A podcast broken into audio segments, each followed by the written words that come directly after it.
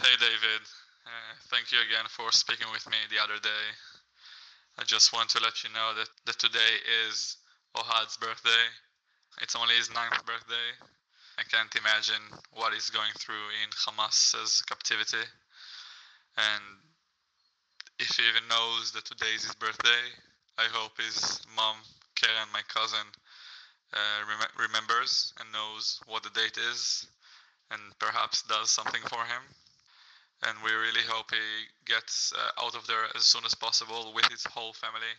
Um, we really miss him and we want to wish him a happy birthday. And we hope to celebrate with him as soon as possible.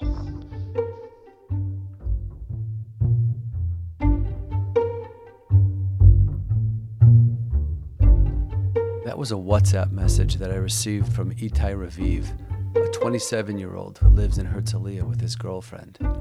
Ohad, the boy he's referring to in the message, is his nephew, a fourth grader from the central city of Kfar Saba. Ohad's ninth birthday was last Monday. However, instead of celebrating with family and friends at home, Ohad finds himself among the 200 plus hostages being held in Gaza by Hamas since their murderous invasion on October 7th. He, along with his mother Karen and his grandparents Avraham and Ruti, was captured during a holiday visit to his grandparents' kibbutz Nir Oz. Prior to October 7th, Nir Oz was an idyllic agricultural community with some 400 residents, situated a few kilometers from the Israeli Gaza border. What happened on the morning of October 7th was not a battle, but rather a systematic massacre of an entire village. The New York Times reported that 180 of its 400 residents were either murdered or captured and taken into Gaza. I went to meet Itai in his apartment in an upscale neighborhood of Herzliya.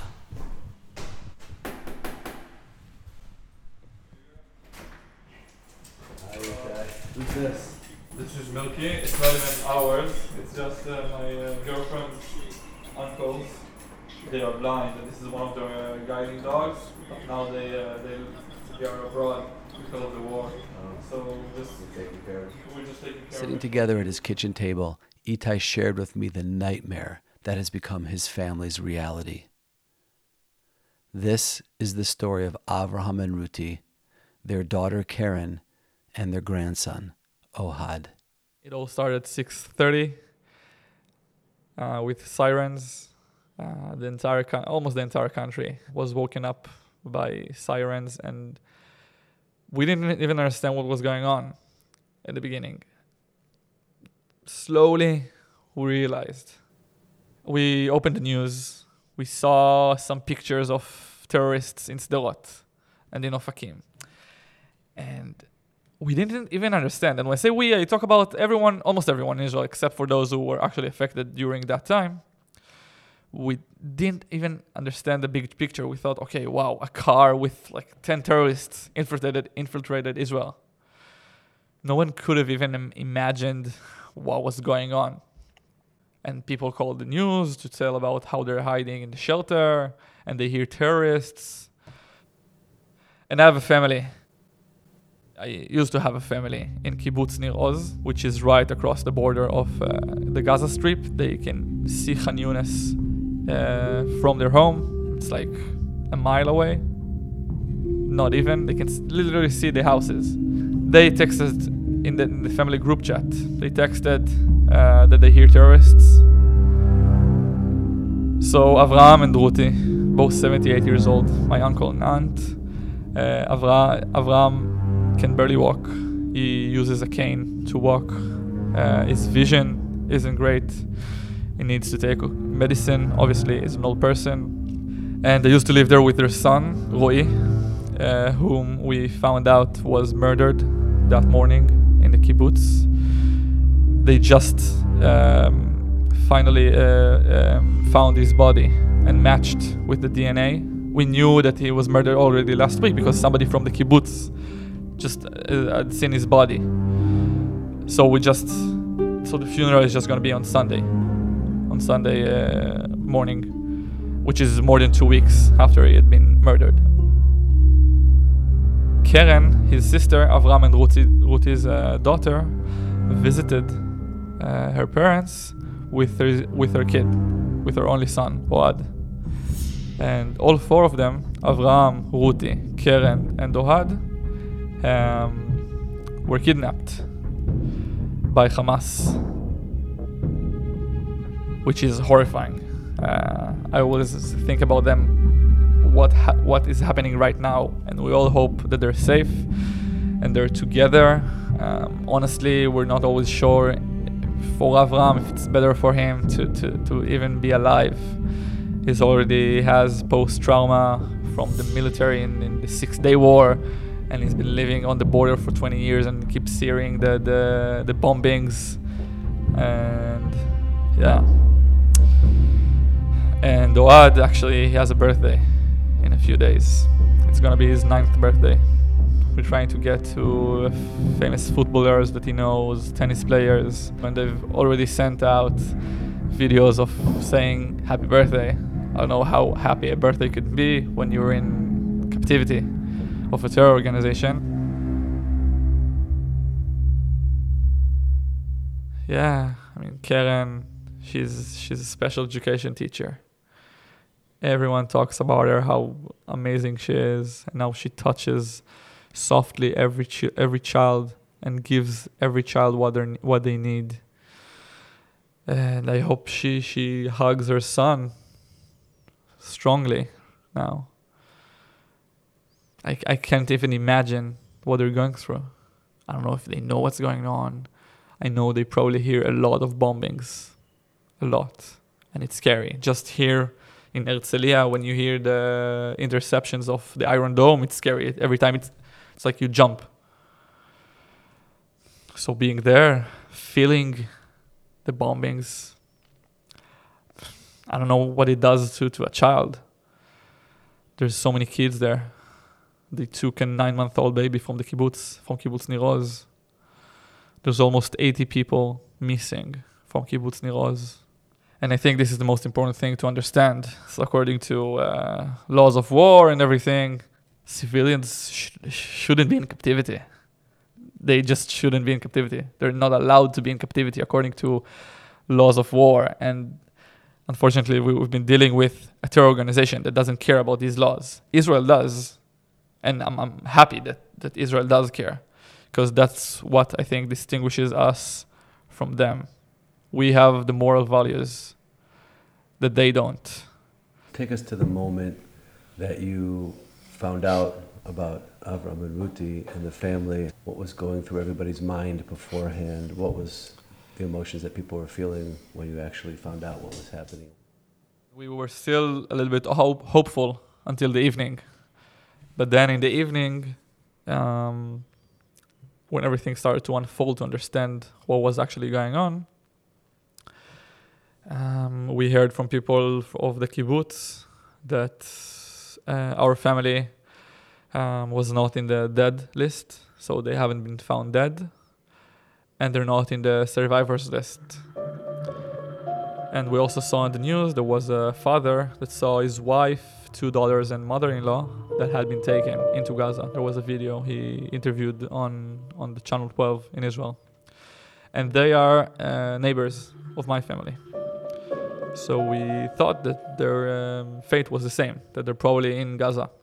Uh, at the beginning, we thought that Roy was with them as well, but two days after that, somebody from the kibbutz told us, told us that he had seen him. They, they couldn't talk, obviously. People from the kibbutz, they, they've suffered horrors. It was just uh, atrocities that they witnessed. So they couldn't, they couldn't talk again after that when people came to the kibbutz to the kibbutz we saw obviously everything almost everything was in ruins and burned but their house was undamaged and their shelter was clean of blood or any uh, struggle um, signs and also their golf cart uh, was gone uh, so the assumption is that the uh, that the terrorists uh, took them with the golf cart, all four of them. Again, we thought we didn't understand how Avram can walk. He walks with a cane. For he's been walking with a cane for a few years. So the assumption is that they've been taken using that, and we hope they're they're safe. We hope they're alive. Um, I don't know what's going on inside their minds. I hope they're together. I really hope that they're together and that they're safe. You can never know what's going on inside Gaza. If they're underneath the ground, if they're over the ground, if they got hit by Hamas or perhaps the Israeli army with the bombings. Uh, we don't know.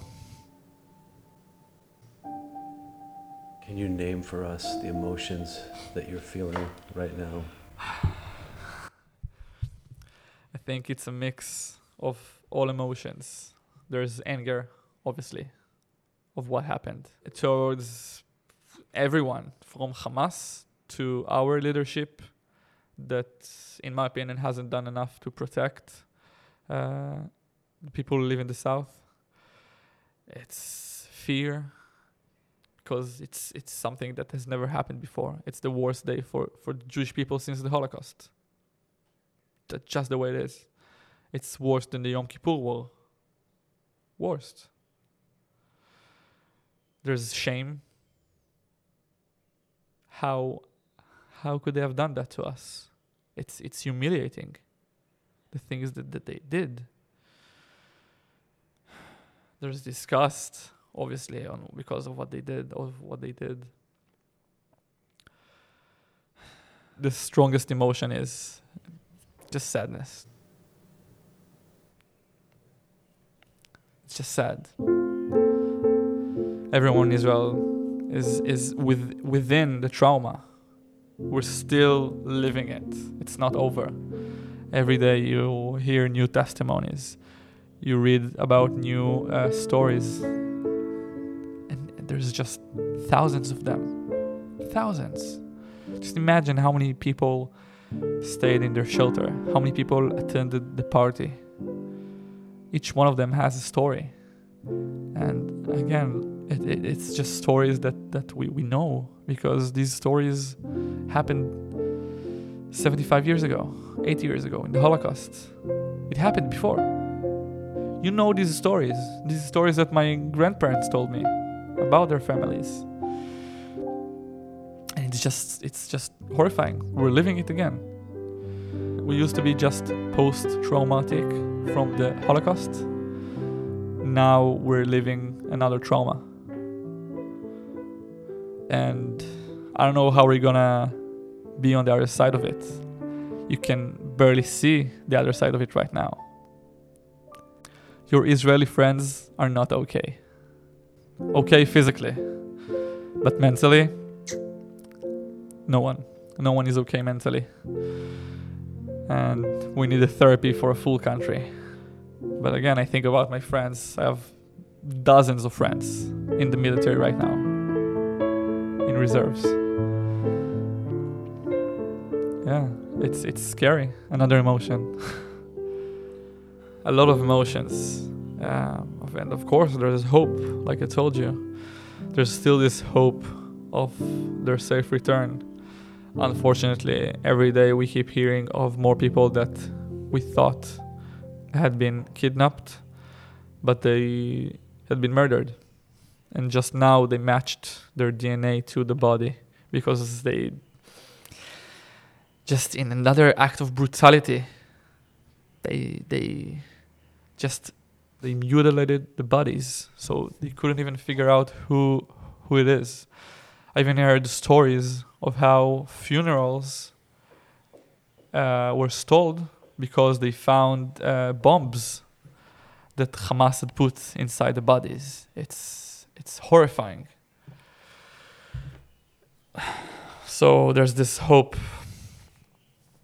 that keeps, I think, everyone going. I think uh, we, our national anthem is uh, Hatikvah.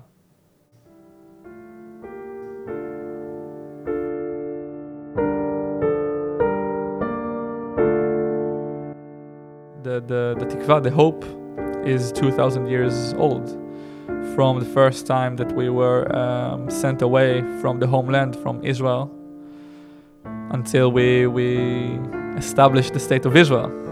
This hope, let's uh, you, can, you can call it that it was fulfilled, perhaps, but we keep singing it. We keep singing it in the national anthem, and now it gets an, another meaning.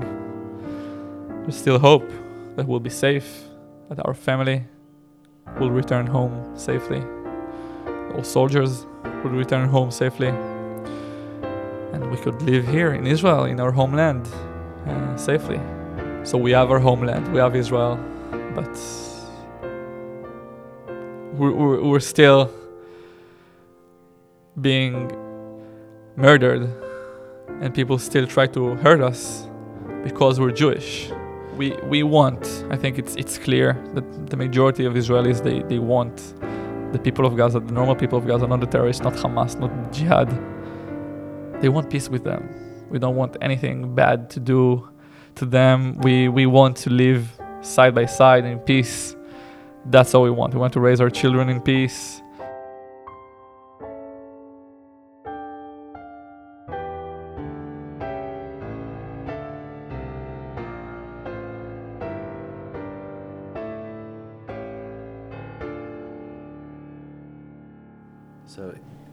Uh, I want to thank you for taking time to sit with us today and to share your story. I know it's it's not easy to tell this story, but it's it's very important that you're sharing it, sharing it with the world. And I just want to say, um, on behalf of our listeners, we're praying for your family, praying for Am Yisrael, praying for the soldiers, but we're really praying for your family that they should return, they should return safely, with all the all the captives and soldiers as well. So thank you for being with us today and thank you for sharing your story.